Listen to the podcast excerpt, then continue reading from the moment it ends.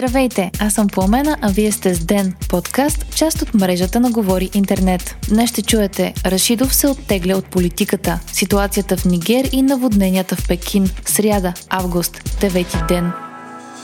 Вежди Рашидов обяви, че подава оставка и като депутат и напуска политиката. Това се случва след като бе разпространен запис, в който народният представител от ГЕРБ и бивш министр на културата и бивш председател на Народното събрание обижда жени жертви на насилие. Първоначално Рашидов подаде оставка само като председател на Комисията по култура и медии в Народното събрание и като член на изпълнителната комисия на ГЕРБ. Но общественото недоволство продължи. Неправителствената организация организация Български фонд за жените настоя за неговата оставка и като депутат. Междувременно съдът реши да остави в ареста Георги Георгиев обвиненият за малтретирането и заплашване с убийство на Дебора Михайлова от Стара Загора. Георгиев отрича да е заплашвал момичето и твърди, че не той е извършил нападението срещу нея. Прокуратурата няма друг обвиняем по случая, а мотивът е ревност.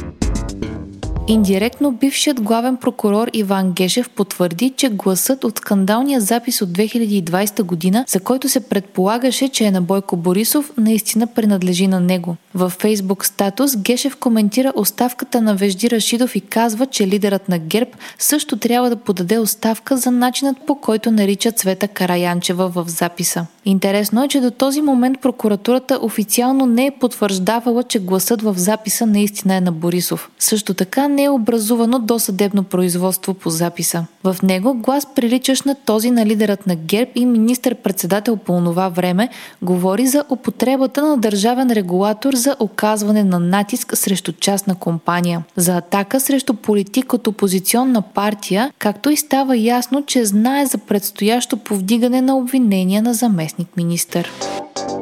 Хунтата, която завзе властта в Нигер в края на миналия месец, е отпратила дипломатическата делегация на африкански държави и ООН без среща. На страната са наложени нови санкции от съседката и Нигерия. Економическата общност на западноафриканските държави ще проведе извънредна среща на върха утре, за да обсъди следващите стъпки. Организацията бе поставила едноседмичен ултиматум на хунтата да върне властта на демократично избрания президент, но не предприе военните действия на които се бе заканила след изтичането на крайния срок. Въпреки, че все още не се е стигнал до военни действия, по информация на Wall Street Journal, Al Jazeera и CNN, в съседните държави се прехвърлят подкрепления, увеличава се числеността на военните и се правят промени във въоръжените сили, за да са готови при нужда. Повече от 30 души загинаха, а 18 са в неизвестност след силните порои в Пекин от миналата седмица. Китайската столица бе поразена от тропическата буря Доксури, която нанесе най-обилните валежи в града за последните 140 години или откакто се води статистиката. Тежко е засегната и съседната провинция. В западните покрайнини на Пекин са се срутили около 59 000 къщи и са нанесени щети на близо 150 000 жилища.